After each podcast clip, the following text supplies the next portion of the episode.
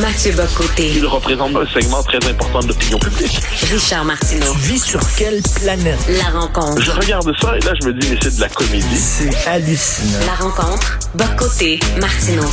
Alors, je suis découragé, Mathieu, parce que je croyais la France protégée du virus woke. Alors, j'ai vu ce week-end une professeure de danse en France qui a été sermonnée parce qu'elle a osé parler en classe d'hommes et de femmes.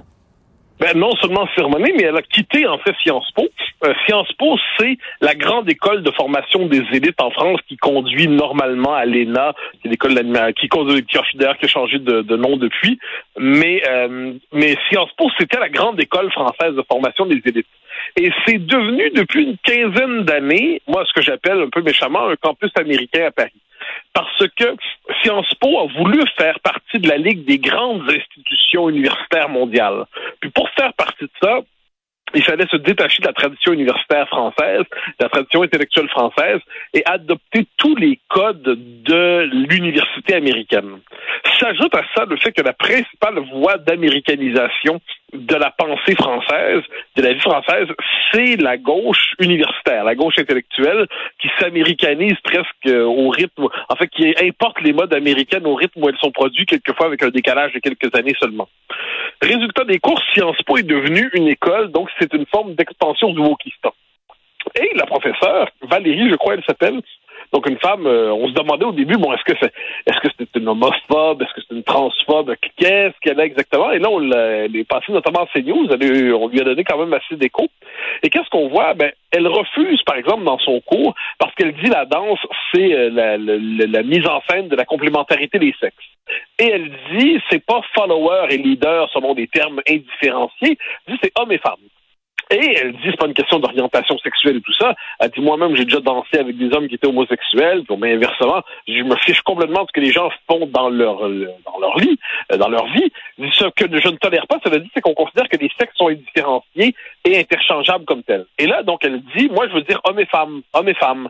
Et la nouvelle génération militante à Sciences Po considère que dire les mots homme et femme, c'est déjà utiliser euh, un vocabulaire discriminatoire et un vocabulaire d'oppression pour les différentes minorités sexuelles.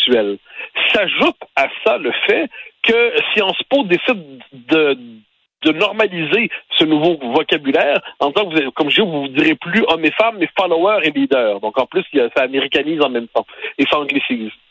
Euh, au, final, elle a été euh, condamnée en fait à quitter l'université parce qu'elle était dénoncée par les, nouveaux gardiens du politiquement correct. Et ça nous montre, en passant, que les mots hommes et femmes, la bataille autour des mots hommes et femmes est aujourd'hui centrale. Rappelle-toi, j'en avais parlé une fois à ton émission, euh, quand dans le tout le vocabulaire lié à la natalité, quand par exemple on dit dans un hôpital britannique, on disait de ne plus dire euh, vagin, euh, mais trou d'en avant, front hole, qu'il ne fallait plus dire parce que le vagin c'était lié seulement aux femmes biologiques. il ne faut plus dire le lait maternel, mais le lait humain. Il ne, puis là toute une série de termes comme ceux-là. Puis bon, il y a, y a parent un, parent deux qui remplacent père et mère. Donc à travers la révolution du langage, il y a la volonté d'oblitérer, en fait, la division sexuelle de l'humanité. Et puis, qui résiste à ça, évidemment, est associé de transphobie et d'homophobie, ce qui est assez malheureux, parce qu'il y a nulle transphobie ni homophobie, si on porte crédit à ces termes, dans le fait de rappeler qu'un homme est un homme, une femme est une femme. Et en plus, il y, a, le côté euh, patriarcal de l'affaire, c'est-à-dire, moi, j'ai fait de la danse sociale pendant deux ans, j'ai participé à des tournois, etc. Et avec un numéro dans le dos, et ce qu'on te dit, c'est que c'est l'homme qui mène et c'est la femme qui suit. Mais, là, on en fait une lecture politique de ça, là. Oui, mais, c'est ça qui est fascinant. ça, c'est le, drame, c'est qu'on idéologise et on politise tout. Euh, elle-même disait, la dame, Valérie, la professeure, elle dit on peut croire que euh, les sexes sont interchangeables, mais c'est assez rare que madame, dit-elle, va réussir à porter monsieur. Pour une raison toute simple, c'est-à-dire c'est une question de force physique, euh, et la nature nous a fait que les hommes sont normalement plus grands et plus forts que les femmes. Je dis pas que c'est tout le temps vrai, il y a des exceptions. Euh, soit dit en passant, ça veut rien dire sur le plan du, charme, de la féminité et tout ça. Il y a des euh, donc il y a des hommes tout petits, je devine, et tout minces qui sont très beaux. Il y a des femmes très grandes et tout à fait bâties qui sont, sont très belles. Donc on s'en contrefiche, c'est pas de ça dont on parle ici. On dit simplement que généralement, pour peu qu'on se fie un peu aux statistiques biologiques, les hommes sont plus forts que les femmes, donc ce sont eux qui les portent. Eh bien, ça, c'est interprété aujourd'hui comme une manifestation du système patriarcal et hétérosexiste et phallocentrique et tout le tralala qui serait le nôtre aujourd'hui. Et là, on voit ce que c'est la volonté de tout idéologiser, de ne rien laisser vivant du monde qui précède la révolution universitaire. Je te donne un autre exemple qui, lui, euh, me rend fou depuis quelques jours. La télévision britannique, sur Channel 5. Channel 5, c'est une une chaîne qui appartient à assez mainstream au Royaume-Uni. Et puis, le, un, journaliste culturel, un présentateur, en fait, a dit qu'il fallait peut-être en finir avec Love Actually. Tu connais le film, Love ben Actually, moi, qui est un classique de Noël. Ben, tout à fait. Ben, parce que trop blanc, trop hétéro, grossophobe et en plus euh, parce que ça, ça, ça, donnerait un rôle désavantageux aux femmes qui seraient toujours dans un rapport de dépendance amoureuse aux hommes. Et euh, c'est complètement mais crétin, mais d'une crétinerie exceptionnelle. Mais quoi qu'il en soit, donc on voit que c'est c'est une un détail. Mais je me dis, quand, en ces matières, quand il suffit que peu de gens, mais très déterminés idéologiquement, prennent une nouvelle cible, euh, le, la, le, la lapidation symbolique de cette cible s'impose rapidement. Puis qu'est-ce qui joue à travers ça? C'est la révolution woke, encore une fois. C'est l'horrible révolution woke. Là, on, je vois nos, nos progressistes, nos néo-progressistes nous dire, euh, ils cherchent en fait à faire passer le mot woke pour un mot galvaudé, un mot qui voudrait rien dire. Non, c'est un mot qui désigne ben très bien une révolution aujourd'hui de nouveaux fanatiques qui prétendent parler au nom de la diversité et des minorités et qui, dans les faits, veulent liquider et saccager non seulement le monde d'hier, mais la possibilité même d'une continuité historique pour tout recommencer à partir de la révélation diversitaire. C'est assez grave, tout ça. Et, et ça frappe donc des cours de danse à Sciences Po jusqu'à l'œuvre actuelle, en passant par je ne sais combien de statuts. On, part, on, on vit dans un monde de fous. Mais s'il y a un pays, selon moi, s'il y a un pays où justement le jeu de la séduction euh, est encore, euh, existe encore et est joué autant par les hommes par les femmes, c'est bien la France. Alors là, de dire que même en France, dans une école, on n'a plus le droit de dire hommes et femmes, ça devient grave. Là. Ouais, ben, je, je suis absolument d'accord avec toi. Je te dirais que je reformulerai juste un mot. Même en France, certes, mais en fait, dans, pas même dans une école, mais surtout dans une école. Parce que ces idées-là percent dans les universités, percent justement dans les, les milieux qui, qui fonctionnent selon les codes culturels et idéologiques américains. Mais le commun est mortel en France. Pour peu qu'on prête euh, qu'on prête crédit à cette notion de commun et mortel, le commun et mortel trouve que tout ça est une immense folie. Ça, euh, faut le voir, ne serait-ce qu'au quotidien. Moi, ça me frappe. Les... Il y a un contraste entre l'Amérique du Nord, à tout le moins notre Amérique du Nord que le Québec et la France. C'est les rapports entre les hommes et les femmes ici. Il y a toujours un soupçon de séduction qui traîne d'une manière ou de l'autre dans l'air. Euh, et c'est pas agressif, en fait, c'est une forme de lubrifiant social. C'est les sexes savent qu'ils doivent se plaire. Ça plaît des faits très concrets dans la vie. Euh, les hommes sont normalement plus élégants, les femmes sont normalement plus coquettes, il y a un désir de se plaire, on n'interprète pas le premier coup d'œil ou la première œillade ou le premier compliment comme le début d'une agression. Euh, y a autrement dit, on est dans une culture qui encore une fois, pose encore la complémentarité des sexes et le désir qui les anime l'un l'autre. Puis là, ça ne veut pas dire qu'ils sautent dessus tout le temps. on n'est pas dans Emily in Paris, mais on est simplement, dans, on est simplement dans un monde où il était, il était normal que les sexes se plaisent.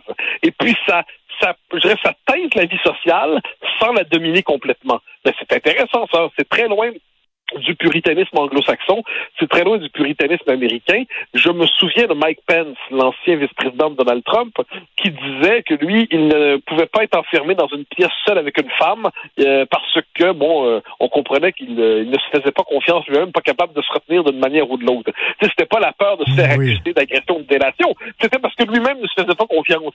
Et là, on a envie de dire un instant, il y a un génie français qui consiste à rendre la, la cohabitation entre les sexes désirable et charmante. Ça ne veut pas dire que c'est pas compliqué ensuite. Ça ne veut pas dire qu'il y a pas des résidus, des, des résidus d'inégalité, tout ça. Ça veut dire que ça fait partie de la vie et on ne s'en désole pas. Ben, ça, c'est quand même vive la France. Écoute, en, terminant rapidement, euh, euh, Émile Bilodeau, euh, qui est très près euh, de Québec solidaire, le chanteur, qui a écrit un, petit texte sur sa page Facebook ou sur Twitter, je crois, extrêmement méprisant envers les trois députés péquistes. Il les, il traite de braillards parce qu'ils n'ont pas voulu entrer à l'Assemblée nationale. Il dit que si finalement on s'est débarrassé du serment du roi, c'est grâce à Québec solidaire. Qu'est-ce que tu en penses? Euh, c'est un mensonge pur et de la part d'un petit individu mesquin qui se prend pour une conscience sociale majusculaire. C'est triste, en fait. Euh, je n'ai jamais été un fan de, de, de Bidodo. Je sais, on me dit qu'il a du talent, je veux bien le croire. Quand j'ai attrapé de ses chansons, ça m'avait pas passionné. Mais cela dit, ce qu'il dit est juste faux. On est factuellement devant le fait que c'est la pression mise par le Parti québécois qui a fait en sorte que le, le serment du roi a été aboli. c'est factuel, c'est devant nous. Et puis lui cherche à réécrire l'histoire comme un, militant qui répète des slogans, comme un, un perroquet sans talent. Enfin, il y a du talent comme chanteur, comme je le dis, mais dès qu'il se mêle d'autre chose, il y a quelque chose chez lui d'à la fois mesquin, et euh, à prétention, un mesquin à prétention vertueuse. De ce point de vue, il cadre bien avec Québec solidaire. Justement, ça montre à quel point Québec solidaire, finalement, n'est pas l'allié du PQ. Québec solidaire rêve de tuer le PQ et de le remplacer. Ah ben oui, il n'y a pas de doute là-dessus, parce que pour QS, en fait, QS se dit on va aspirer le PQ, il n'en restera plus que 4 ou 5% dans leur tête d'indépendantistes radicaux et de nationaleux, Et là, Paul Saint-Pierre Plamondon est parvenu à refaire vivre le Parti québécois, à redonner une renaissance au Parti québécois.